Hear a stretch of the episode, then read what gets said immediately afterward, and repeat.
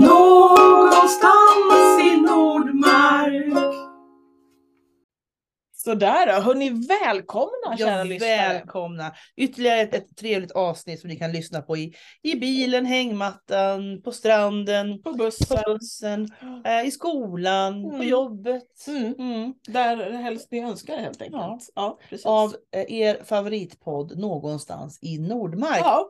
Eh, Eh. Den bästa medeltidspodden i Nordmark. Som handlar om Nordmark. Just Mm. nu skulle Ja. vi vilja påstå faktiskt. Ja. Ja. Och du eh, Bea, vi har faktiskt en, eh, en gäst idag. Jajamän. Mm. De bästa Idag- avsnitten har ju gäster. De, precis, det är ju så Mm. att ibland eh, blir man lite trött på att bara höra oss sitta och pladdra kanske. Ja. Vi, kan också, ja, vi blir inte så trötta på det, men det Nej, är okej. nej. Men Ja. då tänker vi Mm. så här, då behöver vi någon annan som kan berätta om någonting som vi precis. inte kan. Eller som det blir roligare om man hör fler Ja. som pratar om. Och vi har bjudit in en, en gäst dit som har varit med tidigare, Jajamän. nämligen Anna de Byx. Välkommen! Välkommen! Halloj halloj! Var kommer hälsade du ifrån? hela Nordmark. Var kommer du ifrån? Och, och för de som inte har lyssnat på avsnittet som du har varit med i tidigare. Eh, lite kort om dig själv. Ja, eh, jag har ju varit med i SCA sen, eh, av och till sedan början av 90-talet. Eh, nu, nu för tiden eh, håller jag väldigt mycket på med namn och heraldik. Jag är Albion Herolden av Drachenwald, det vill säga att jag hjälper till. Jag tar hand om den andra delen av när folk skickar in registreringar. Så att Edelweiss-herolden tar emot dem, sammanfattar dem en gång i månaden och sen så skickar jag vidare de namn och vapenansökningar som folk har vidare till USA. Mm. Eh, jag håller på med väldigt mycket olika hantverk så att, och eh, bland annat var jag väldigt inne på skor eh, bra tag i bör- början. Mm. Eh, och vi kan ju prata om det och lite, an- lite andra grejer i det här. Precis. För det var ju det här med skor som vi liksom som vi började snacka lite om, att vi kanske skulle ha ett avsnitt om skor. Ja, skor är fantastiskt. Men jag Ja. är ju en, en, en Imelda Marcos i verkliga världen. Så Eh, att- ja, det kan man säga. ja. Mm. Skor, det- skor är fantastiskt. Skor är kul. Och vem var Imelda Marcos för alla som inte som är född för? Ja, hon var Efter i 80-talet. ett, eh? Filippinerna. Filippinerna. Hon Mm. älskade skor. Och hon hade flera, flera tusen skor. Mm. Eh, Hon var väl rätt känd för att typ Ja, göra av precis. med hela statskassan på att det köpa gick skor. inte så bra för Imelda Marcos. Nej, det gjorde inte Nej. det. Hon var inte så himla omtyckt. Men hon hade kanske. fina skor. Ja, och Mm. många. Många. Ja. Mm. Mm. Precis. Du är nog lite mer omtyckt.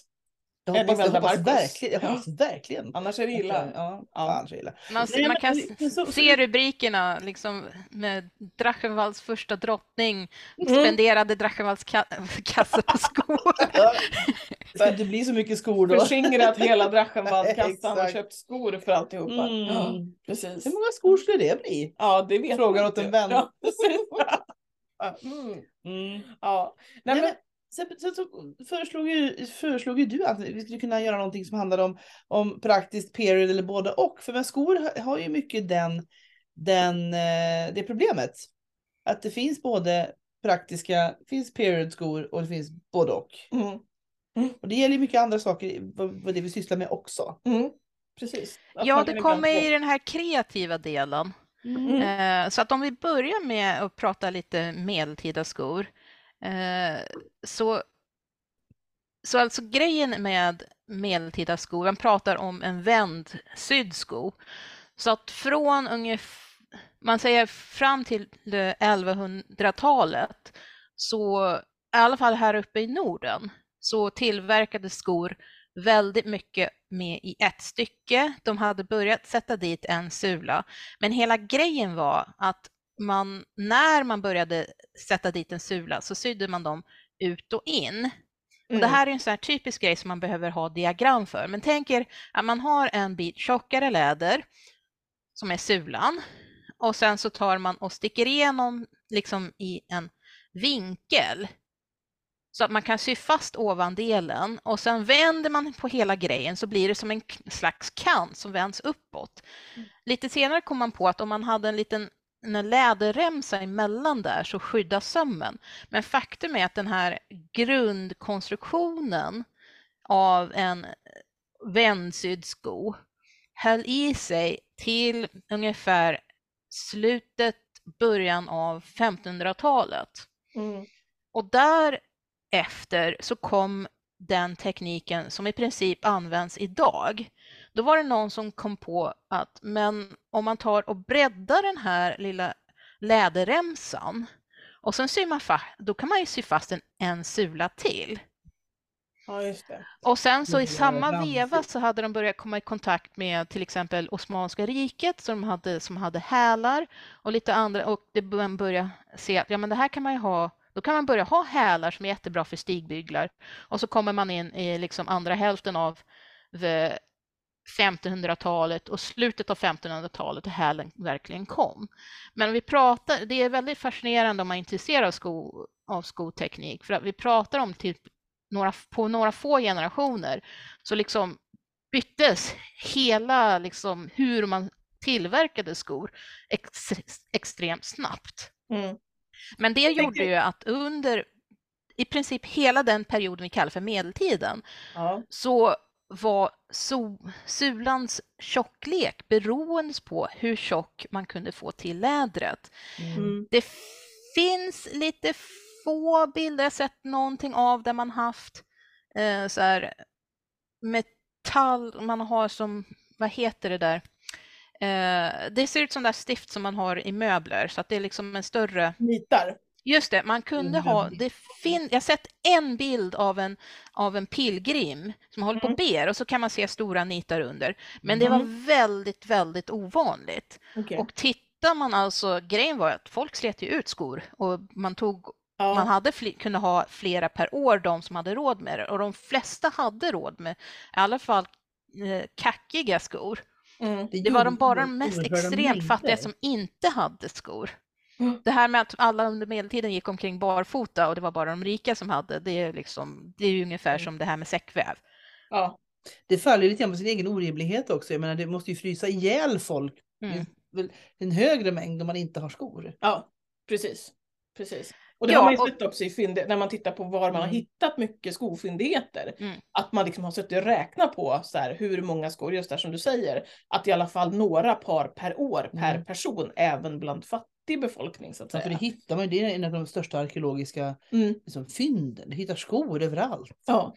Och det var ju också lite det här samband med eh, när, när jag började med det här så ville man ta och göra sina egna medeltida skor. Det var, fanns typ ännu färre mönster än det fanns eh, för kläder.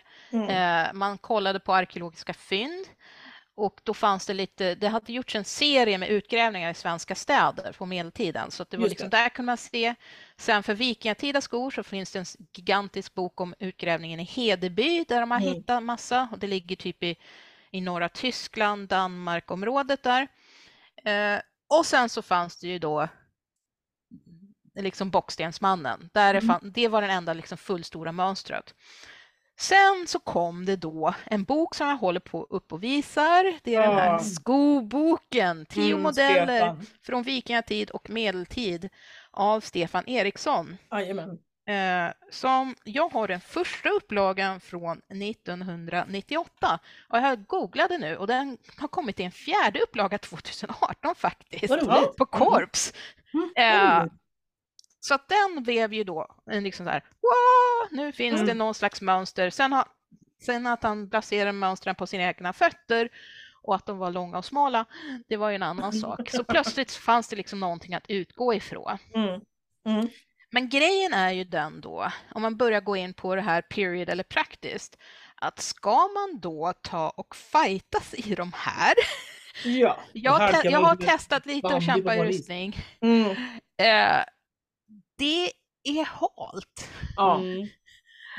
Och visst, de kan liksom man säger, ja men man tar ju bara och liksom tar lite rep runt fötterna och sådär. Eh, nej. Nej. Mm. Det kanske dög för, för en- en snubbe på 1400-talet men, men alltså nej. Nej. Det går ju inte idag. Nej. Precis. Men hur ska man göra då, då? Om man vill ha någonting som är lite mera liksom, praktiskt med våra mått mätt och för det vi använder skorna till. Men om man ändå vill att de ska se schyssta ut. Vad gör vi för anpassningar då?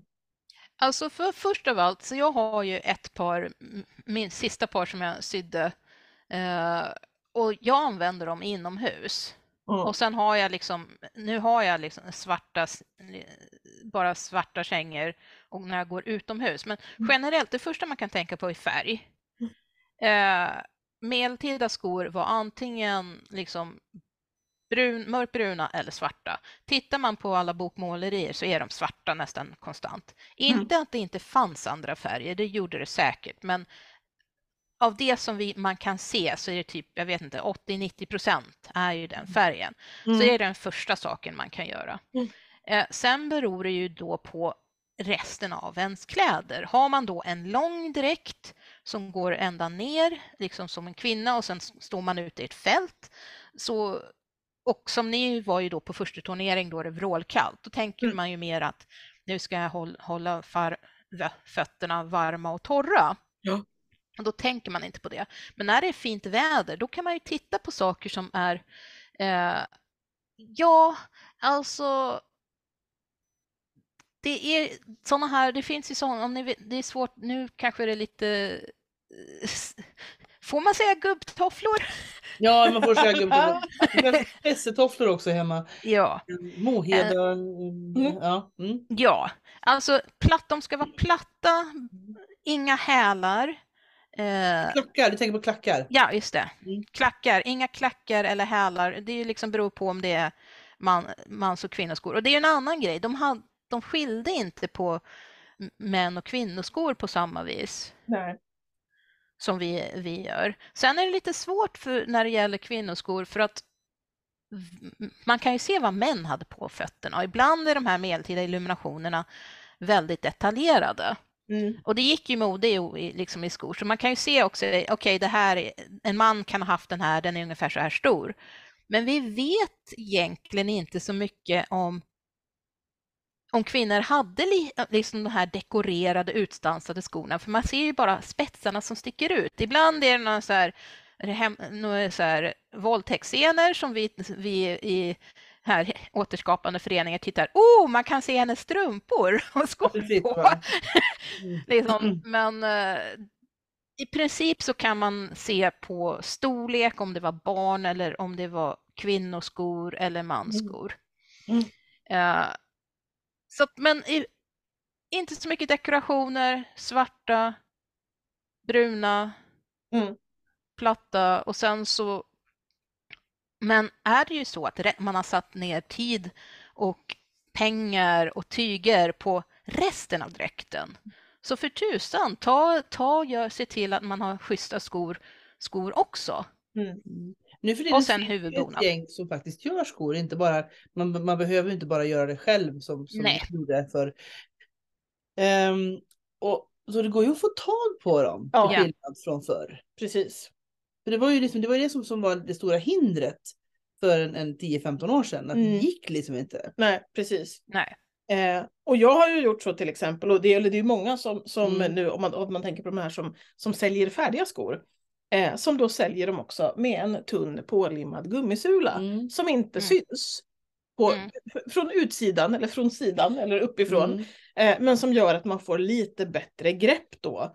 Eh, så att det inte blir lika snorhalt och Mm. otäckt liksom, att gå omkring Ja. på, på blöta eh, gatstenar i Visby eller på en, en torr grässlänt eller vad det nu Och kan det vara. för gjorde någonting. faktiskt eh, herr Örnklo borta i i Ullberget när jag gick med. Mm, Så han gjorde också skor just, en sån här vanlig vändsydda då. ja. Och som han då limmade fast en, en gummisula på. Mm, mm. Eh, redan på 90-talet. Ja, Mm. tjo. Yes.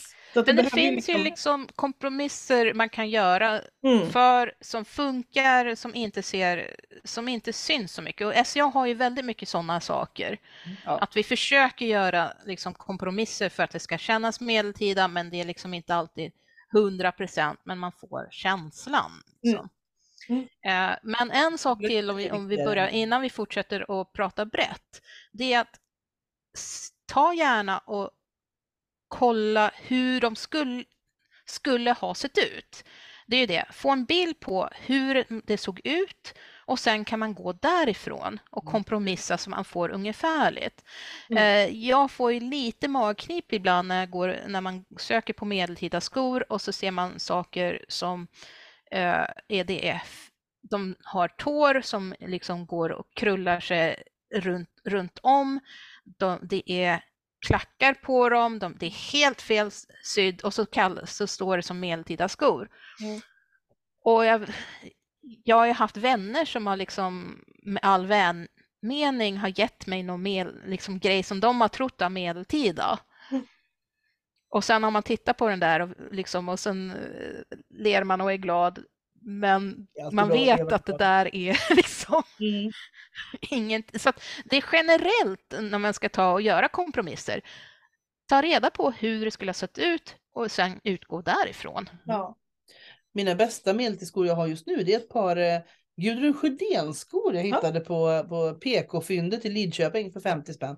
Eh, skitbra! Tofflor just. Det är Ja. klart, de har ju sulor så Mm. de är inte okej så Mm. egentligen. Inte så jättebra. Men de har siluetten, de ser tillräckligt bra ut Mm. för att, att vara liksom gå under radarn och det är väl det som är det viktigaste egentligen. ja, precis. precis. Men det handlar ju lite om kunskap, alltså när jag och sen så får man, det är ju det här samma, man ska inte hoppa på folk som har Mm. som har helt fel. Jag, jag, min första, jag gjorde ju lite, lite kompendium och då på, på framsidan så hade jag en bild av vad som kallades för the Pensic boot. Ja. Eh, som var, Fransiga stöveln med, med snörning i fram och ja, som Ja. i princip var som en sån där korsning mellan en medeltida sko och någonting, en liksom indianmockasin. Ja, det måste vi nästan beskriva för, för nya medlemmar här. Det var liksom en sak, en sko som var på allas fötter. Och jag hade liksom så här, jag hade sålt min mormor för ett par sådana. Tack och lov hon varit död sedan länge. Men, Så Men- du gjorde inte det? nej, Nej. Men, men jag hade verkligen, jag ville verkligen, verkligen, verkligen Ja. ha ett par sådana när jag gick med Ja. i föreningen. Mm. För det var liksom, det var så coolt, det var det coolaste som fanns. Ja. Och då kan ni tänka här då att det är en, sagt, en mockasin, det är det typ, eh, vad heter man, det, är- det är mocka hela det här va. Mm, mm. Eh, och sen är det då snörning upp till knät och vid knät Och de är så höga. det alltså. avslutas med ett gäng Fransar. charmiga fransar. Mm. Ja, som 70-tals cowboyjacka. Ja, Ja. ja. Eh, du det? Fransar är alltid Seb McKayen coolt. skulle kunna Ja. glida omkring i de här utan större problem. Ja. Vem vill inte vara som Seb McKayen? liksom? Ja. Ja. Ja, förstår. Men Mm. grejen är ju den att då hade jag den på framsidan och sen hade jag som en bild på framsidan och under, under hade jag skrivit typ varning för the Pensic boot. Ser den här, kontakta the period poli- polis på direkten. Mm. Ja. Ungefär. Fick de skit för det då?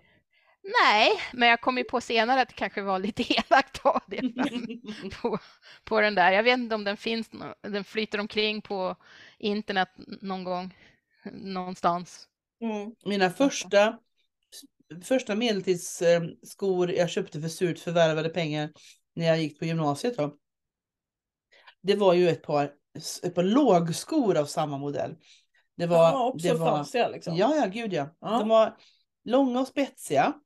Ehm, och av, av mocka och hade just en liten snörning i, i hälkappan. Mhm. Och så just fransar runt överkanten. Men det var lågskor då. Fräckt. Jag köpte två par. De var skitdyra för att vara liksom 1991.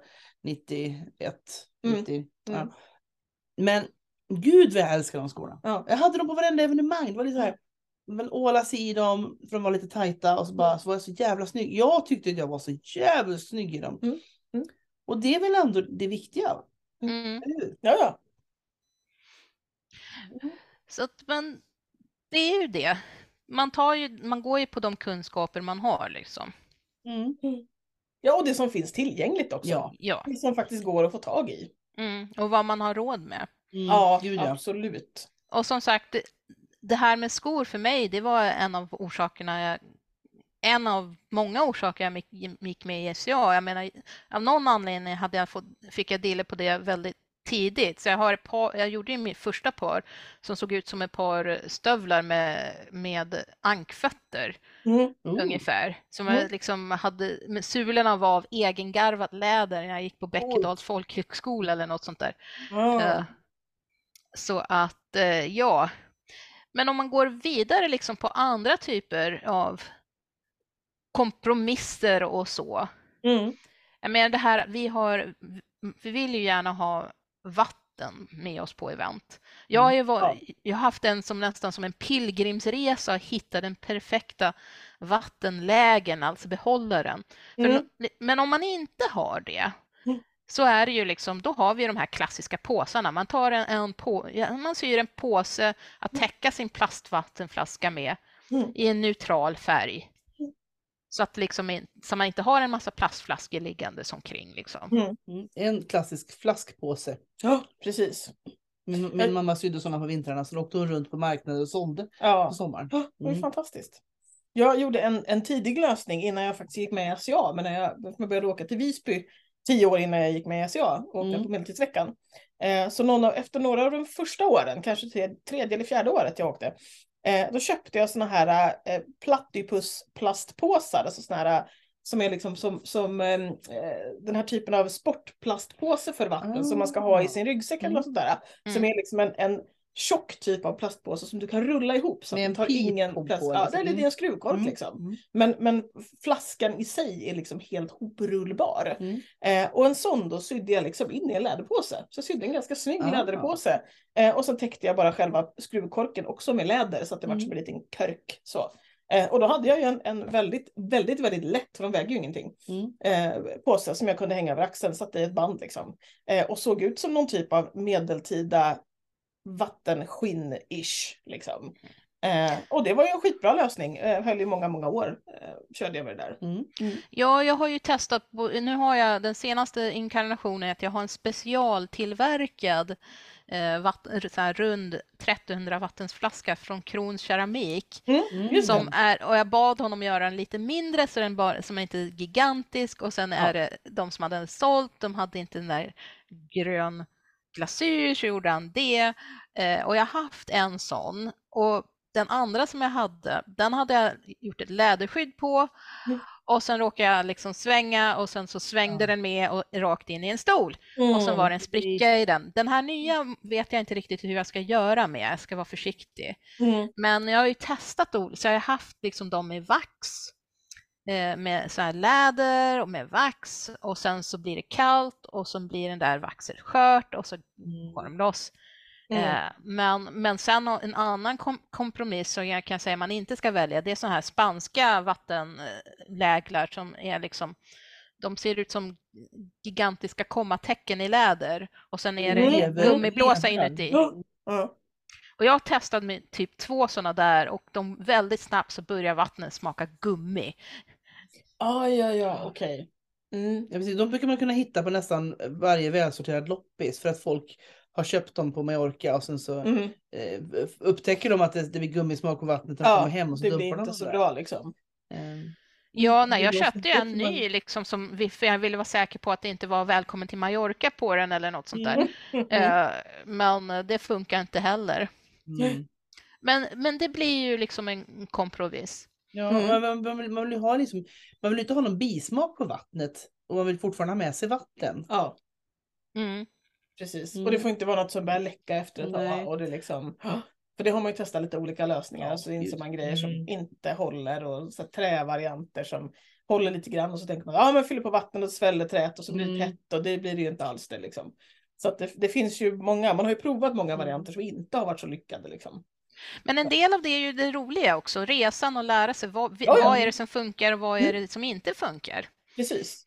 Precis. Och det är ju samma sak just det här med när vi pratar om, om eh, ehm, ja men just att, att, att ha, ha sin, sin, sitt vatten, sin dryck i. Mm. Just det här att, att det finns så mycket vackra glas i, Ja. i medeltidssvängen just nu. Ja. Jättevackra, mycket gjorda i, på medeltidskopior då som är gjorda i Mm. Böhmen. Precis. Ehm, och de är supersnygga men de är ju sköra som satan. Ja. Nej, jag vågar inte ta med mig, jag har några Nej. glas, jag vågar inte ta med mig dem. Nej, Mm. precis. Mm. Men jag, ska, jag tänker så här, jag ska, jag ska berätta en grej om Mm. det här med glas.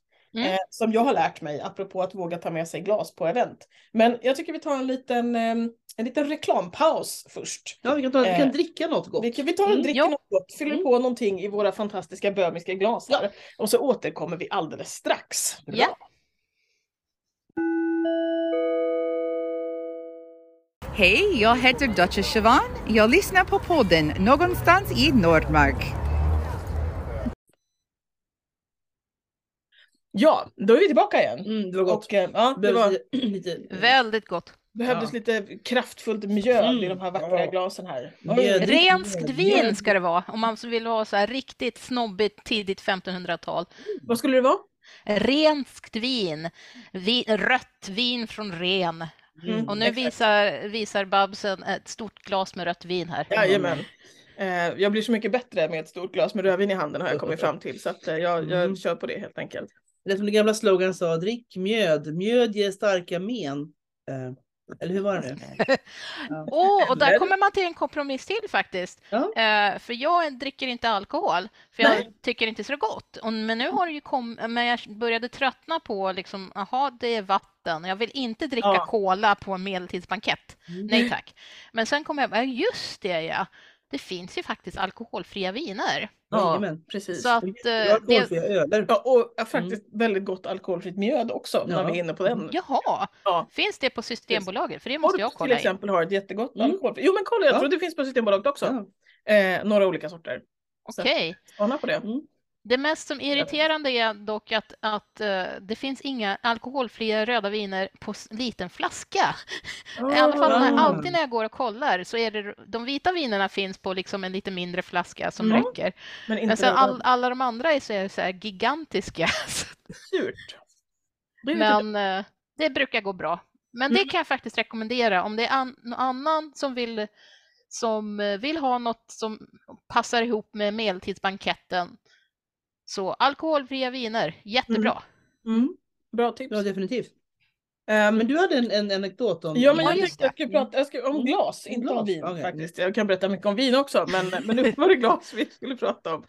Nej men det är faktiskt så här att jag, jag och, och eh, min kära make Hartman har ett par jättesnygga av de här glasen. Mm. Eh, ganska höga raka glas med eh, grishuvuden på, alltså vildsvinshuvuden runt omkring så här jättesnygga. Eh, lite gröna. Mm. Eh, och det här är, jag tror från början faktiskt att det var så att det var eh, Marie Dalie Sanrens och Hartmans glas Once upon a time. Och sen så eh, flyttade hon så att Marie, nu har jag snott ditt glas. Det tror jag hon har noterat också. Det är jag. Eh, det tror jag är okej. Mm. Så att eh, eh, de här glasen så har vi, har vi numera alltid med oss på alla event när vi åker oavsett om vi åker bil eller om vi flyger eller om vi åker tåg eller vad vi gör för någonting.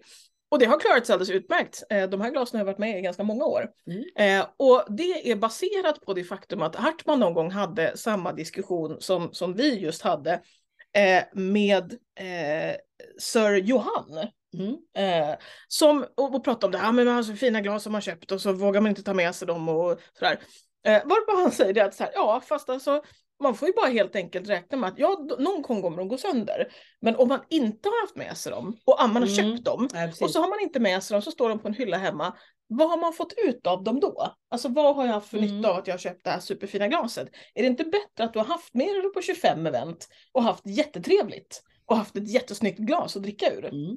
Och sen går det sönder och då får du köpa ett nytt. Ja, fast det den som jag har köpt har jag köpt av en specifik handlare på 50 års. Ja. Mm. Så att den kommer jag inte få tag på.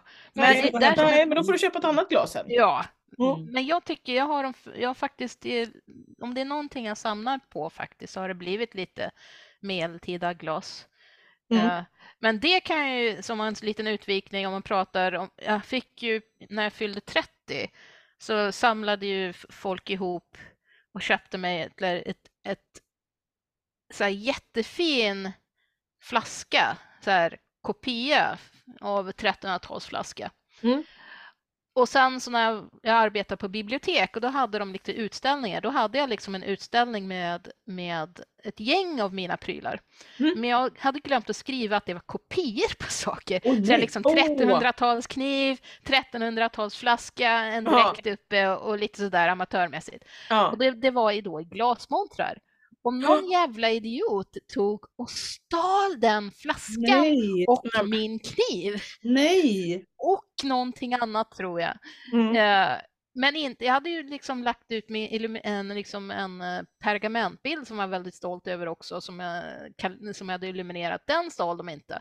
Men Mm. då var det ju det att den kniven, visst, det var en medeltidskniv, men den var ju liksom, hade ju plastlack på handtaget. Ja. Mm. Och Ja. alltså, alltså, sen är intelligensen på de här personerna är väl inte så höga. Så de Mm. fick väl tji när de trodde, liksom, gick till någon antikhandlare och trodde att här ska de få Mm. liksom, tiotusentals kronor, det är en 1300-talsflaska. Ja. Mhm. Och så bara nej. Nej. Så Nej. att, ja, nej, det var irriterande. Mm. Ja, det är supertråkigt. Nej, då är det ju bättre att, att i så fall tappa bort dem själv på ett Mm. event. Ja. Men man har haft roligt med dem när de försvann. Ja, precis. Eller någonting. Men trägrejer, det kan man, alltså, jag tror att de första, hur många, tog ni, all, tog ni och köpte en tenntallrik och någon tennmugg som första grej? Tennemugg, ja. Till, fest, till Fiskgear? Eh, Ja. ja, tennstop, Mm. absolut. På loppisen på Vaksala torg. Mm. Mm, här i Uppsala. Ja, jag hade ju ett silvermålat eh, senapsglas. Ja. Eh, ja, Mm. det var länge sedan. Men jag kan ju faktiskt erkänna att jag har fortfarande samma eh, nysilverskål och nysilvertallrik som jag har haft de senaste 30 åren Mm. med den här föreningen. Mm. Det är samma jäkla Mm. tallrik. Mm.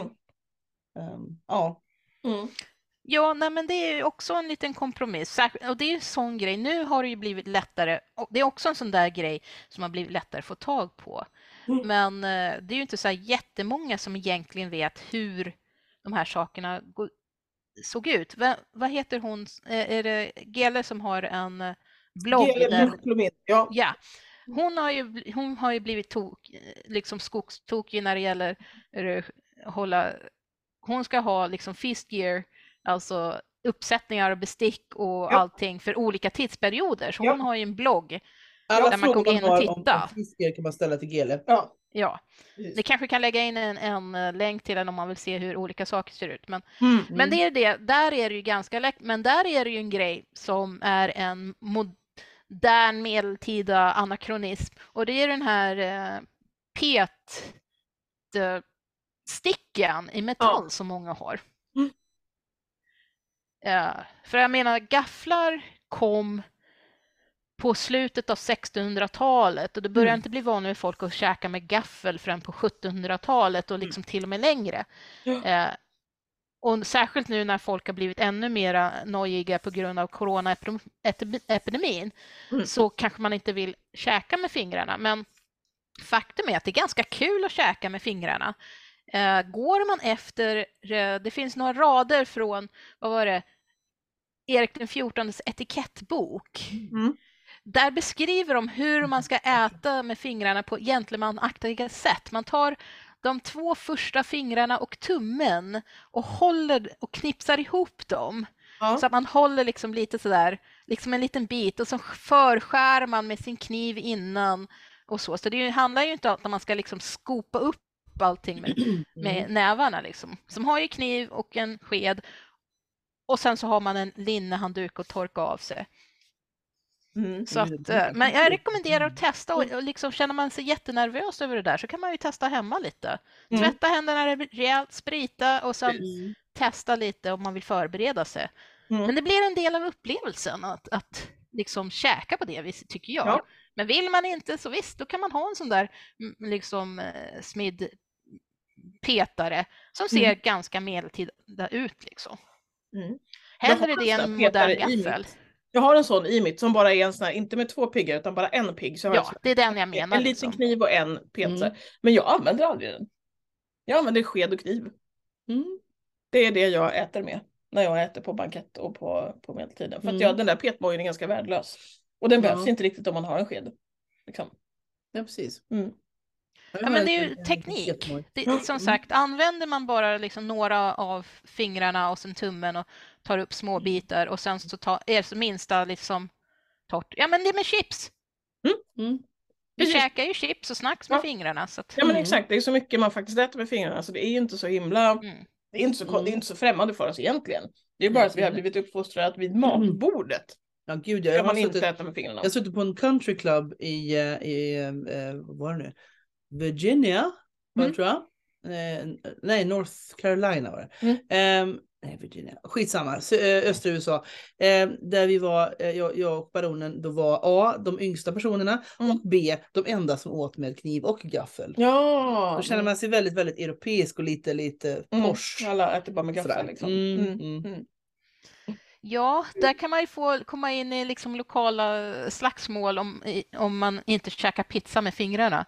Ja, Att det, Ja. liksom, mina föräldrar kommer från USA, jag, är liksom, jag är Sverige-amerikan har jag kommit på, som en Sverigefinne, men jag är Sverige-amerikan. Mm. Och min pappa tyckte det var så konstigt att svenskar käkar pizzor med kniv och gaffel. Mm. Mm. Mm, ja. Ja, nej men alltså det är ju så. Mm. Jag fick något spel någon gång, eller jag fick inte spel, jag var ute med, med ett gäng vänner och kollegor för många år sedan på, ute på Nation i Uppsala faktiskt. Eh, och en, en var uppe på, på en av sommar, när det var öppet, sommaröppet så det var väldigt lite folk och ganska Taket. lugnt och skrev, vi var på taket. Ja, på precis, taket. var på Mm. taket. Vedala. Eh, och Mm. käkade hamburgare. Och, eh, och eh, min, min eh, tyska bekant då Mm. fick ett utbrott på oss svenskar, in, inte jag faktiskt, men någon av de andra, som åt hamburgare med kniv och gaffel. Ja, det gör ju inte alla svenskar, inte, inte alla, men vissa, att man äter Mm, ja, alltså. blir hög och så ska man skära och så här. Det måste Och man han ha. bara så här, man kan inte äta hamburgare med kniv och gaffel. Och då var han ändå tysk och ganska bekantig. Mm. Men ja, det, det, han tyckte det var, vi var så otroligt Ja. konstiga. Burgerkedjan Max har ju lyckats för att de kan erbjuda kniv och gaffel Mm. till, till burgarna. Mm, Ja, mm. mm. Så det, är liksom, det handlar ju om olika vanesaker Ja, och sånt där. precis, ja. Det, jag hamnade hos, en, hos en, en, en indisk bekant på middag en gång. Eh, och, och skulle liksom hjälpa till att duka. Mm. Och var så här, ja men ska vi ta fram kniv och gaffel? Och han bara tittade på mig och var så här, nej, varför då? Nej. Och det här var ju i Sverige. Mm. Eh, men det hade ju liksom gjort att mat som inte skulle inte ätas med kniv och gaffel, det skulle ätas med händerna. Och brödbit och skopa Ris, upp det. gryta och bröd. Men det var Ja. liksom så här, han visade så här, då tar man sin chapati och så skopar man så här och så Mm. äter man. Absolut, det, ja, det, funkar. Mm. Jag hade aldrig gjort det förut men det gick bra. Liksom. Mm. Men eh, nej, han tyckte också, var ska, varför ska du ha det till den här maten för? Mm. Nej. Den är inte gjord för det. Nej okej, fine, då Mm. äter vi inte det. Ja, men det är ju klassisk grej de pratar om i bondesverige, att alla hade sin sked och så tog man med sig sin sked och sen slickade man av sin sked och sen hade den, men att man kunde, all- liksom, vad bara de pratade om, man jämt fick höra att det skulle vara en stor skål med gröt och så var det smör i mitten och så höll alla på käkade på sin kant och sen fick Mm. storfar käka liksom in i smöret eller något sånt där. Mm. Ja, precis. ja det, var, det var därför pesten kom. Ja, precis. Ja, det här var ju för sig, liksom, jag har sett en sån där, de har hängare på en vägg från 1800-talet där, liksom, där de med alla skedar från hela Ja. familjen som bara hängde där. Ja. Liksom. precis. Precis. Men om vi ska komma tillbaka till, till moderna anpassningar till, Mm. till medeltiden Mm. så är det ändå en, en sak som jag tycker är sjukt trevlig. Det är ju den här eh, fake keramikkoppen Ja, som, som är i varenda persons ägo nu för tiden. tack medeltidsveckan säger Tack. Medeltidsveckan. Mm. Någon- någon- någon Jag klarar inte av den. den det, jag vet inte om det är liksom för att jag, strukturen på plasten, jag tycker den känns alldeles för sträv för min mun alltså. Men Så jag hade en sån och sålde den. Du, du, har du provat de här som är terrakottaröda eller gröna? Jag tror De min var svart blanka och faktiskt. mjuka. Ja, De svarta Mm. och vita som kom först var väldigt porösa och väldigt sträva. Och sen så kom de här röda och Men nu får, ni, gröna. nu får ni berätta bakgrunden till de här. Alltså. För att många har ju sett, sett liksom, den, den, det är keramik, keramikmugg 1A. Mm. Eh, Vid i toppen, Mm. liten i botten. Mm. Men den, Och med en den, här, liten volangkant Ja, ner till. men Liksom. det var- Väldigt medeltida. Den här fördelen har fördelen att man kan kasta den i backen för den är av plast. Jajamän. Och om jag minns rätt, nu kommer vi få, nu kommer vi få styringar på oss i detta. Men De får jag, gärna komma till oss och bråka med oss. Precis, och förklara hur det, Mm. hur det funkar. Ja. Men jag, jag vill minnas att det var så här att de här infördes på, på medeltidskrogarna. Det kan ha varit kapitel som Mm. var först. Ja, jag tror Eh, det. Ja, jag tror inte de fanns på Klematis på den tiden, utan det var kapitel som införde de här. Och då var det liksom istället för att ha eh, krus, för att de gick sönder helt Jag enkelt. tror de var ganska bara- trötta på att liksom städa upp liksom tonvis med Ja, och keramik blev och pengar i dyrt. Det är princip. dyrt att köpa in keramikkrus även om de är enkla liksom. Eh, och då hittade man en tillverkare som kunde göra de här plastmuggarna. Mm. Fast enligt så här, i medeltida stuk. Och då var det de här svarta och vita. Tror jag. Eller om det var olika år, att det blev svart Mm. något år och vitt något år, jag minns inte. Eh, men sen var det då ett år, för inte jättemånga år sedan, fyra kanske, fem. Mm. Eh, som man då började med, för då, då började de här försvinna därför att folk tyckte att det var så himla praktiskt med de här plastmuggarna. Så att de stoppade ner dem i väskan och gick hem. Mm. Eh, och det vart ju också väldigt dyrt i längden. Och då införde man då ett år på Medeltidsveckan för ett antal år sedan att man fick, man fick panta, man fick köpa första, första ölen man köpte under veckan. Eh, så köpte man, då betalade man 50 spänn för sitt krus. Eh, och då var det, tror jag, på Kapitelusgården, om det kan ha varit tvärtom, men då tror jag att det var de här rödbruna, lite terrakottafärgade. Ja. Eh, och sen så var det nere på marknaden, på Mattorget, så hade de de gröna.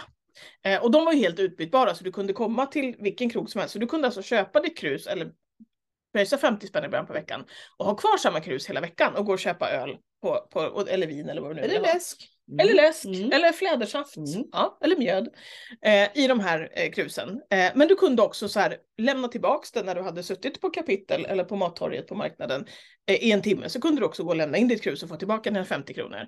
Eh, och ville du då i slutet på veckan så kunde du behålla det här. Liksom. Mm. Så, så var det. Eh, och det här höll ju bara, vad jag vet så var det bara ett år. Eller möjligen två. För nu kan man inte köpa dem längre Mm. på det här sättet.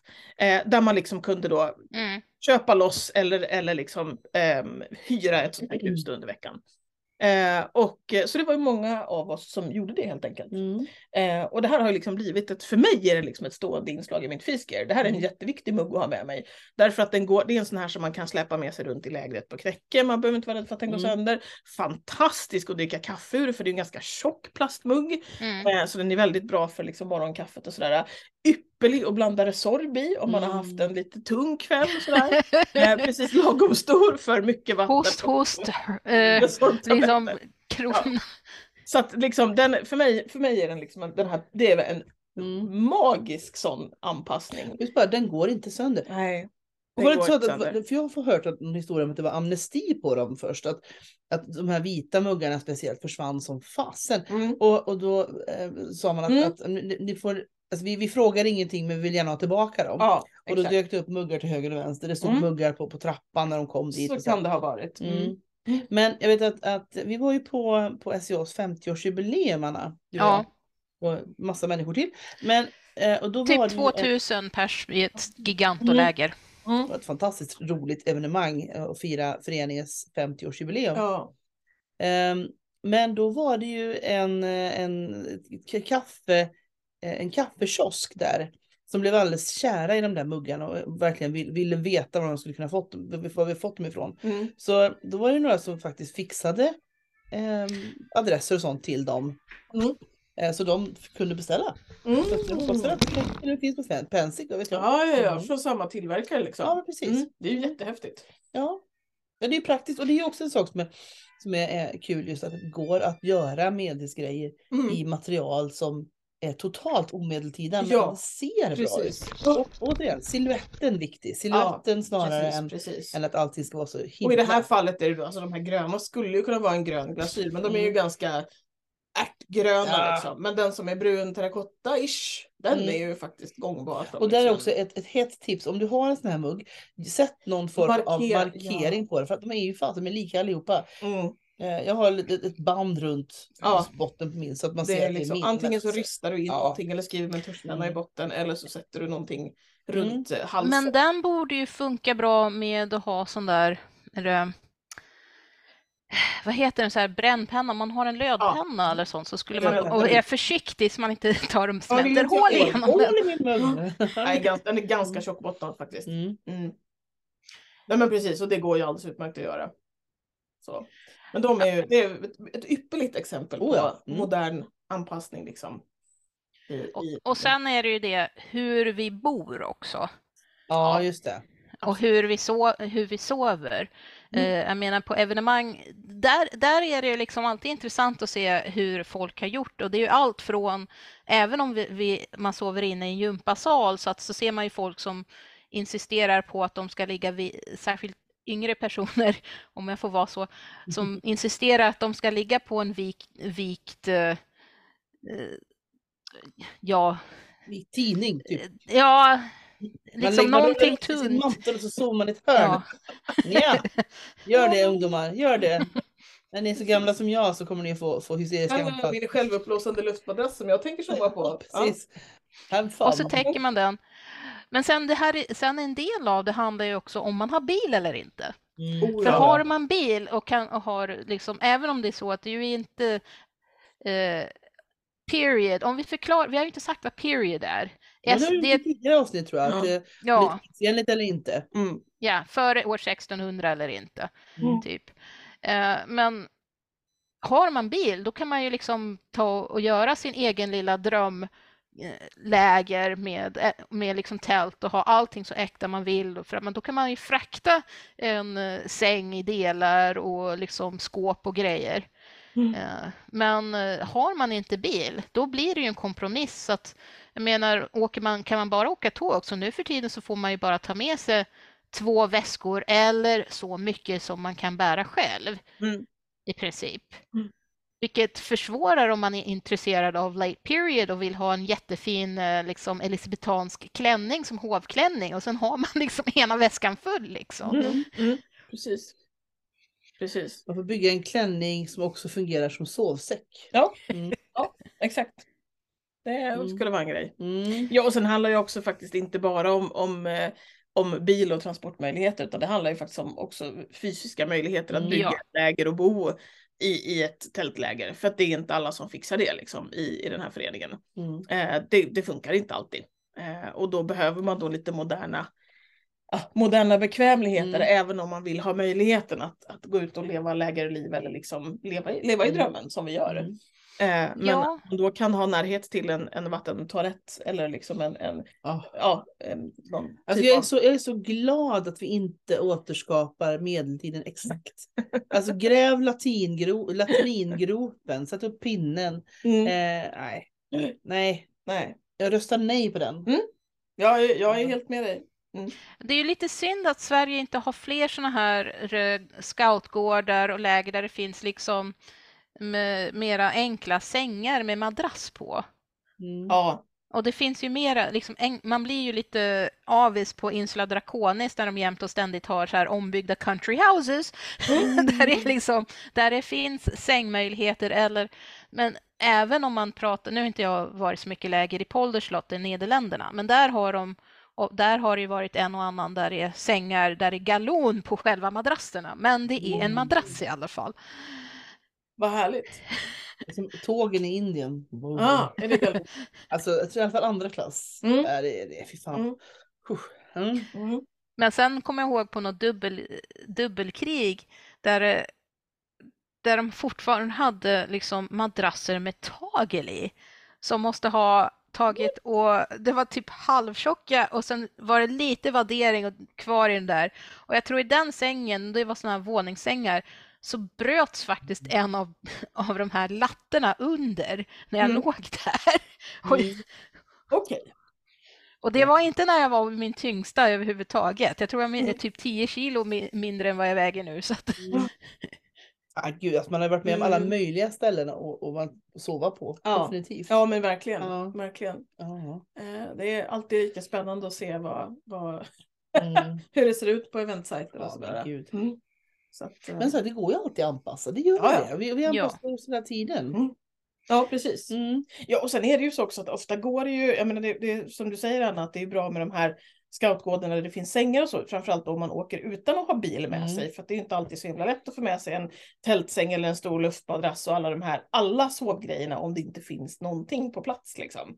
Eh, men sen är det också så att, att det här är ju också en hjälpsam förening. Ja, ja, Eh, absolut. vilket gör att ofta är det så att om du hör av dig i förväg och säger hej, nu är det här jättelångt, jag tar flyget alternativt jag Mm. kommer med tåg eh, och jag vet att det inte finns sängar eller någonting på plats. Finns det möjlighet för mig att få låna en tältsäng slash luftmadrass och en sovsäck och en kudde av någon så skulle jag bli väldigt tacksam. Och det är nästan alltid Mm. så att det fixar sig. Att, av någon som bor lite mer i närheten och har lite fler grejer helt enkelt. Då. men det är väl en fördel att ha, ha Krona också. Ni får ju alltid de finaste, bästa sovställena. Ja. Eller? Det, det, ja, det, I mån av plats skulle jag säga. Det är ju Ja. faktiskt inte alltid det finns möjlighet att göra det. Eh, så att eh, det ska man inte vara så himla säker på. Men ibland så Mm. har man ju tur att få någonting väldigt trevligt, väldigt fint naturligtvis. Mm. Eh, men, men ibland är det också så att det är så här, Ja, tjena, tjena drottningen, vad kul att du kommer. Här är sovsalen. Mm. Ja, okej. Du, du får välja först. Ja, men lite så. Bara, vilket hörn vill du ha? Ja, Ja, men jag tar det här Mm. liksom. Ja, och sen så knör alla andra 25 pers in sig i samma rum och så var det klart. Eh, och det är så, Så här, kan det ja. också vara. Mm. Mm. Mm. Mm. Men det är väl också ett hin- en av de här hindren att har man då lite ont om kroppen så det är inte säkert man kan sova på, på golvet. Man måste ha lite Mm. höjd för att kunna ta sig upp. Ja. Liksom. Precis, precis. Men Det- annars så är man ung och frisk och, sen, och kan bli lite småfull i Visby och sova i ett dike. Det är liksom, Ja. har man ju hört. Ja, ja Mm. eh, känner inte att jag är så sugen på det längre. Nej. Nej. Nej, jag har nog aldrig sovit i ett dike om jag ska vara ärlig. Jag tänker Mm. inte börja nu heller. Jag har, sovit under, under trapporna på, på Gotlandsbåten. Inrullad Ja, i, i- i, i kappan. Och för den delen har jag också åkt Änglandsbåten över. Mm. Eh, Ty, jag är så gammal. Jag har åkt Änglandsbåten över utan Mm, hytt. Utan att ha hytt. Mm. Och då har jag sovit inrullad i min kappa eh, under flygeln i, i, i Åh. matsalen. Det var Mm, inte härligt. smart. Nej, Nej. nej. Så ja, ska ha hytt. Ja. Ja. Tänk att det kanske får bli liksom våra, våra avrundade ord här Mm. med ja, moderna anpassningar på medeltida saker. Ja. Hyr en hytt när ni åker båt Mm. barn, det är klokt liksom. Ja. Eh, lite Men- så. Och var inte rädd att be om hjälp. Nej, precis. Och, och det är mycket faktiskt som, är, som, som går att anpassa. Jag menar, Mm. vare sig det är skor eller att det är vattenläglar Mm. eller, Eller hur man bor. eller bestick och grejer. Precis. alltså, Eh, Jag tror att, att det viktigaste är det här med, med, med siluetten. Så länge Mm, det ja. ser bra ut. Ja. Och du är nöjd med det. ja. Och ha något på huvudet. Ja, Och ha något på huvudet. Exakt. Och knyt din coiff. Nej. Joho. Nej. Joho. Jo. Nej. Jo. jo. Nej. Ja. Men, och sen, och sen don't sweat the small stuff. Nej, precis. Mm. Mm. Väldigt sant. Och har ni massa frågor om, om så här, men oj, men, men hur ska jag lösa det här med min, eh, min eh, iPod-spelare? Mm. Eller hur ska jag lösa det här med min, min, mitt, mitt hundkoppel? Eller hur Mm. ska jag lösa det här med... Men fråga oss! Ja. Eller, fråga inte bara oss tre utan, utan alla andra roliga människor som ni tror kan något. Precis. Hur har du tänkt kring Ja, det här? Liksom? Ja. Ja, så gå inte, kom inte till ett event med, med ont i magen för du tror att alla kommer att liksom tycka att du har dåliga grejer. Liksom. Nej. Fråga. Det kom bara ja, Ja. precis. med både bra och dåliga grejer. Ja. Det, herregud, jag har varit med i 30 plus år. Jag har dåliga grejer. Ja. Vill, du, vill du ha hjälp att göra bättre grejer Mm. Ja. eller köpa bättre grejer av någon, då finns det folk att prata Mm. med. Ja. Eh, så att det är liksom så här, och känner man att det här skiter jag faktiskt i, jag tänker inte alls köpa några jätte, jätte period skor, utan jag nöjer mig med de här dojorna som Precis. ser, jag som ser jag okej-ish. Jag måste ha ett par gympadojor. precis, jag behöver hållfotslägg för jag har Mm. platt fot liksom. Ja. Ja, Sök på. SCA USA så ser man att där finns det, vi, vi har väldigt hög standard och ibland så liksom Oh, är det bra att kolla på hur det är internationellt och då kan man Ja, slappna av mm. lite. Precis, precis. Ja.